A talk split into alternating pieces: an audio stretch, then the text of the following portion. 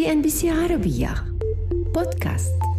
التجدد والأمل في المستقبل والإتقان. معاني يعبر عنها اللون الأبيض.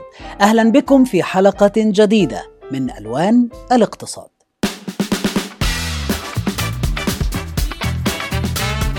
حديثنا اليوم متفائل بلون صافي إنه الاقتصاد الأبيض.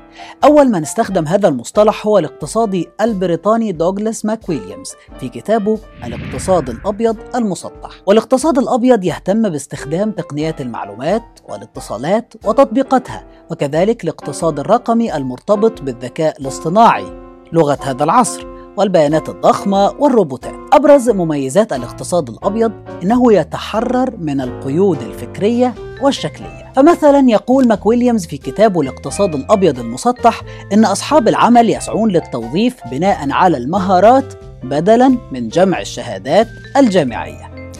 فهم مثلا لا يهتمون بالزي الرسمي أو البدلات بدلا من ذلك من الممكن أن يرتدوا الجينز أو يركبوا الدراجة بدلا من السيارة من أوائل الدول التي اهتمت باقتصاد البرمجيات هي الولايات المتحدة بإنشائها وادي السيليكون أو Silicon Valley في الستينيات من القرن الماضي والتي تضم حاليا الكثير من الشركات جوجل، أمازون، ميتا وغيرها إضافة للهند التي تتواجد بقوة في مجال البرمجيات. يقول المنتدى الاقتصادي العالمي إن الاقتصاد الرقمي يمثل 25% من حجم الاقتصاد العالمي كما يقدر الاتحاد العربي للاقتصاد الرقمي قيمة هذا الاقتصاد ب 30 تريليون دولار. عربيا يضع الاتحاد العربي للاقتصاد الرقمي الإمارات في صدارة الدول القائدة رقميا تليها السعودية وقطر حيث تصل قيمة الاقتصاد الرقمي في الإمارات إلى 38 مليار دولار مع توقعات بوصولها إلى 140 مليار دولار